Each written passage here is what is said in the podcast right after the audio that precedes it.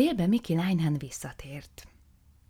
Az első tagot jelentette, azt, akit Dika lányjal látott, Benjamin Willnek hívják. Van egy bujikja is a marsban lakik, 410-es szoba. Valamivel üzletel, bár hogy mivel, azt nem lehet tudni. A másik férfi a barátja, ő néhány napja csatlakozott hozzá, semmit sem találtam róla, nincs benne a nyilvántartásban. A két nő a Futurity-ben két örömlány. A 303-as lakásban laknak. A nagyobb darab Miss Effie Roberts név alatt fut, a kisebb, szőke Violet Everts. Várj egy percet, mondtam Mikinek, és visszamentem az iratszobába a kartotékos szekrényhez.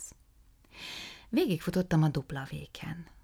Will Benjamin, más néven köhögőben, W36312. A W36312-es számú aktából megtudtam, hogy köhögő Ben Willt 1916-ban letartóztatták Amador megyében, és lopott ékszerekkel való kereskedés vágyával három évre a San Quentinbe küldték. 1922-ben Los Angelesben kapták el, és azzal vádolták, hogy megzsarolt egy filmszínésznőt, de végül felmentették. A leírása megegyezett annak a férfinak a leírásával, akit Dick a bujikban látott. A fényképén, amelyet 22-ben készített a Los Angeles-i rendőrség, egy csontos arcú fiatalember látszott, olyan állal, mint egy ég. Visszavittem a képet az irodámba, és megmutattam Mikinek. Így nézett ki Will öt évvel ezelőtt. Kövesd egy ideig. Amikor Miki elment, felhívtam a rendőrségi nyomozóirodát. Sem Beg, sem Haken nem volt bent. Sikerült viszont telefonvégre kapnom Louis-t a bűnügyi nyilvántartóból. Hogy néz ki Bánkidál? kérdeztem tőle. Várj egy percet, mondta Louis, aztán 32, 171, 79, közepes, barna, barna, széles és lapos arc, feltűnő arccsontokkal, a bal alsó fogsora helyén aranyprotézis, barna anyajegy a jobb füle alatt, deformált kislábúja jobb lábfején. Van róla egy fölösleges fényképed? Persze. Kösz, elküldök érte egy fiút. Szóltam Tommy Howdnak, hogy menjen le érte, aztán elugrottam menni valamit. Ebéd után felmentem Ganjin üzletébe a Post Street-en. Az aprócska kereskedő ezen a délutánon cifrább látványt nyújtott, mint valaha. Fekete zakója még jobban ki volt tömve válban, és még szűkebb volt derékban, mint az előző esti smokingja. Csíkos szürke nadrágot viselt, bíborvörös behajló mellényt, és egy hullámos szaténnyakkendőt csodás aranyhímzéssel. Hátra mentünk az üzleten keresztül fel egy szűk lépcsősoron, és be egy kis kocka alakú szobába a félemeleten. És? Ezúttal milyen mondani valója van a számomra? kérdezte, miután becsukta az ajtót, és leültünk.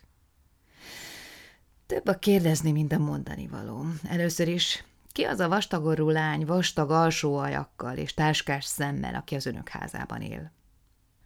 Rose Rubery. Apró festett arcán elégedett mosoly jelent meg. Az én drága feleségem cselédje. A lány egy volt fegyencel autókázott. Valóban? Rózsaszín kezével festett kecske szakálát simogatta felettébb elégedetten. Nos, ő az én drága feleségem cselédje, ahogy mondtam.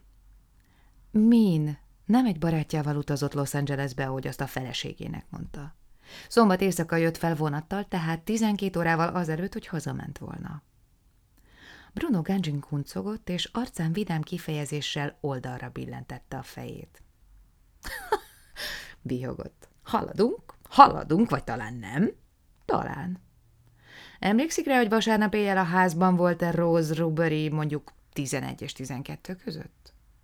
Emlékszem, Otthon volt, ezt biztosan tudom. Az én drága feleségem nem érezte jól magát aznap este. A drágám korán reggel elment hazúról azon a vasárnapon, mondván leautózik vidékre néhány barátjával.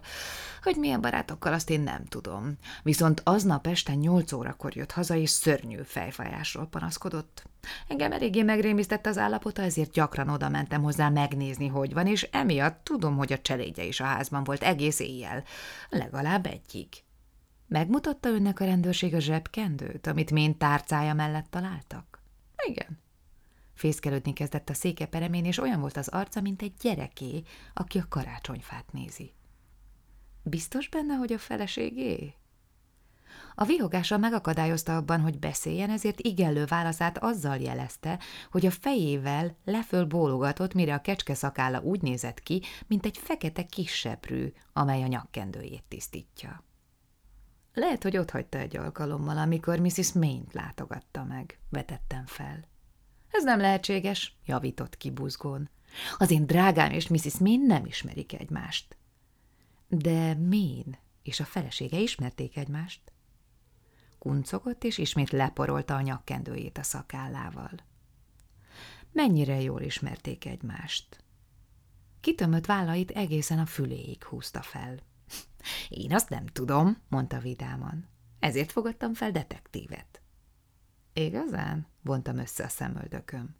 Ön azért fogadott fel, hogy megtaláljam, ki ölte meg és rabolta ki Mr. Main, semmi másért. Ha azt gondolja, azért alkalmaz, hogy az ön családi titkait társam elő, akkor ez olyan nagy tévedés, mint a szesztilalom. De miért? De miért? Izgatott volt. Talán nincs jogom hozzá, hogy tudjam? Nem lesz baj belőle, nem lesz botrány, nem lesz váló, pere felül biztosíthatom. Jeffrey is hallott, erre szokták azt mondani, hogy már csak történelem. Amíg élt, addig nem tudtam semmiről, vak voltam. Miután meghalt, észrevettem bizonyos dolgokat. A saját érdekemben, és ez minden könyörgök higgye el, szeretnék biztosra tudni néhány dolgot. Belőlem ezt nem fogja kiszedni, mondtam nyersen. Nem tudok semmit azon kívül, amit ön mondott nekem, és nem bérelhet fel arra, hogy mélyebbre ássak ebben, különben is. Ha akkor sem akar semmit sem tenni, ha már tudja, hát miért nem száll le a dologról, és hagyja annyiban? nem, nem, barátom, visszatért a vidámsága. Nem vagyok még öreg, de már betöltöttem az ötvenkettőt. A drága feleségem 18, és igazán szeretetre méltó személyiség, kuncogott. Ez az eset megtörtént. Esetleg megtörténhet újra. És talán nem a férj kötelessége, hogy így mondjam, rövid porrázon tartania a feleségét, megzaboláznia, visszafognia?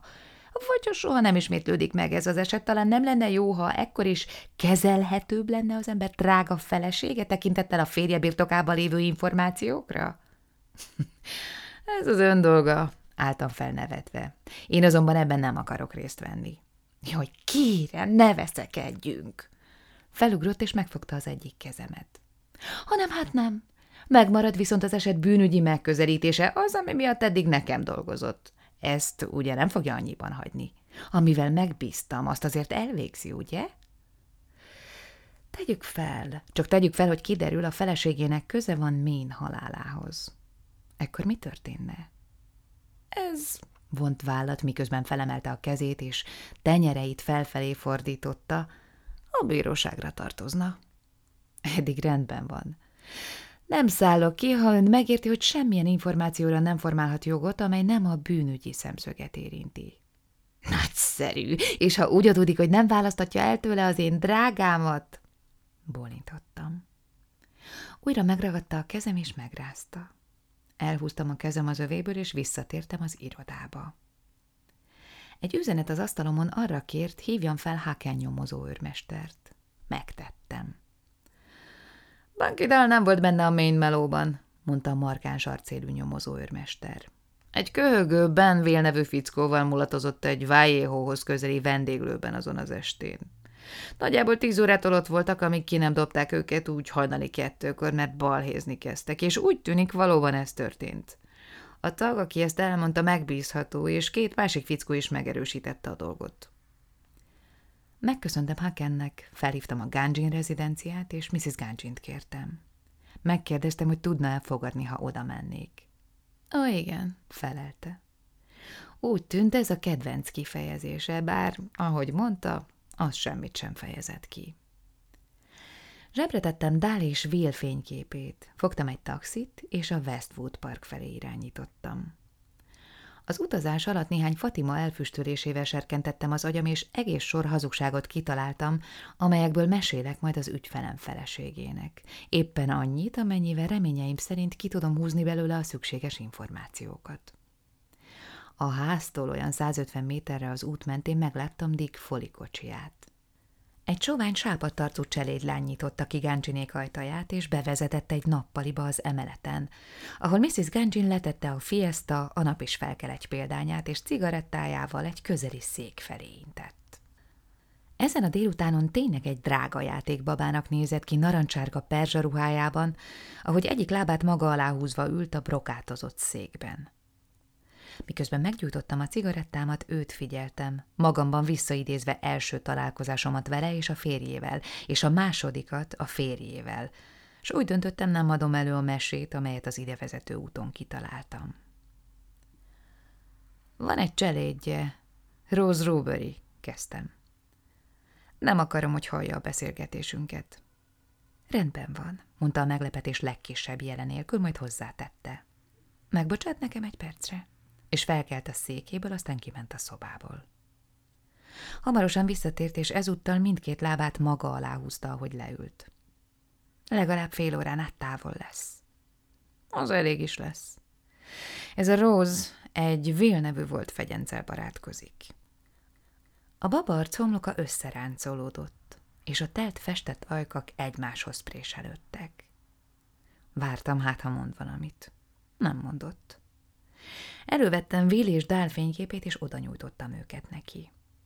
A sovány arcú a maga Rózának a barátja, a másik az ő cimborája, szintén egy bűnöző. Egyik apró kezével, amely legalább olyan biztos volt, mint az enyém, megfogta a fényképet, és alaposan megnézte őket. Szája összehúzódott, és feszesebbé vált, barna szeme elsötétült. Aztán lassan kétisztült a tekintete, majd azt mormolta. Ó, oh, igen. És visszaadta a fényképeket. Amikor ezt elmeséltem a maga férjének, mondtam lassan, azt válaszolta, ő a feleségem cselédje, és nevetett. Emma Ganjin nem válaszolt. Nos, kérdeztem, mit érthetett ez alatt? Honnan tudhatnám? És azt tudja, hogy a maga zsebkendőjét találták meg mén üres tárcája mellett? Ezt csak úgy mellékesen említettem, és közben úgy tettem, mintha minden figyelmemet arra összpontosítanám, hogy a hamut egy jáspis hamutálba szórjam, amely egy fedetlen koporsót formázott. Ó, igen, mondta unottan. Már mondták. Mit gondol, hogy került oda? Elképzelésem sincs. Nekem van, mondtam, de szívesebben tudnám biztosan. Mrs. Ganjin rengeteg időt megsporolna azzal, ha őszinte lenne hozzám. Miért ne? kérdezte közömbös hangon. A férjem bízik magában, és megengedte, hogy kikérdezzen engem, ha ez megalázó lenne számomra. Nos, végtérem mégiscsak a felesége vagyok. És maga alig ha találhat ki olyan újabb megaláztatásokat, amelyek rosszabbak lennének azoknál, amilyeneket eddig el kellett viselnem. Szimpadias beszédére válaszként csak felmordultam, aztán folytattam. Mrs. Ganjin, Engem csak az érdekel, kirabolta ki és ölte meg ményt. Bármilyen információ, amely ehhez közelebb visz, értékes számomra, de csak addig, ami közelebb visz hozzá. Érti, mire gondolok? Természetesen, mondta. Értem, hogy maga a férjem alkalmazásában áll. Ez sehova sem vezetett. Újra próbálkoztam. Mit gondol, milyen benyomást tett rám azon az estén, amikor először jártam itt? Elképzelni sem tudom. Kérem, próbálja meg. Kétségkívül az volt a benyomása, mosolyodott el erőtlenül, hogy a férjem azt gondolja, Jeffrey szeretője voltam. Nos? Maga azt kérdezi? Arcán feltűntek a szája melletti gödröcskék. Úgy tűnt meglepődött. Hogy tényleg a szeretője voltam-e? Nem, bár természetesen szeretném tudni. Persze, hogy szeretné, mondta jó kedvűen. Mi volt a benyomása azon az estén? kérdeztem. Nekem? Összeráncolta a homlokát. Nos, az, hogy a férjem azért fogadta fel magát, hogy bebizonyítsa, Jeffrey szeretője voltam. Úgy ismételgette a szerető szót, mintha élvezné, hogy kiejtheti. Tévedett, Ismerve a férjem, ezt nehezen hiszem el. Ismerve magamat, biztos vagyok benne. Erősködtem. Ebben a kérdésben nincs bizonytalanság a férje és én közöttem, Mrs. Ganjin. Tisztáztuk, hogy a feladatom megtalálni azokat, akik kirabolták és megölték ményt, és semmi több. Valóban. Udvarias befejezése volt ez egy vitának, amely már kezdte fárasztani. Maga megköti a kezemet, jelentettem ki, miközben felálltam, és úgy tettem, mintha őt tanulmányoznám. Most már nem tehetek más, mint hogy elkapom ezt a Rose Ruberit, meg a két barátját, és meglátom, hogy mit tudok kiszedni belőlük. Ugye azt mondta, hogy a lány fél órán belül visszajön. Rezzenéstelen tekintettel nézett rám kerek barna szemeivel. Néhány percen belül itt kell lennie. Ki fogja kérdezni? Igen, de nem itt, világosítottam fel. Elviszem az igazságügyi palotába, és elfogadom a két férfit is. Használhatom a telefont? Hogyne. A másik szobában van. Keresztül ment a helyiségen, hogy kinyissa nekem az ajtót. A Devenport 20 számot tárcsáztam, és kértem, hogy kapcsolják a nyomozók irodáját. Mrs. Ganjin, aki a nappaliban állt, megszólalt, de olyan halkan, hogy alig hallottam. Várjon. Thank you.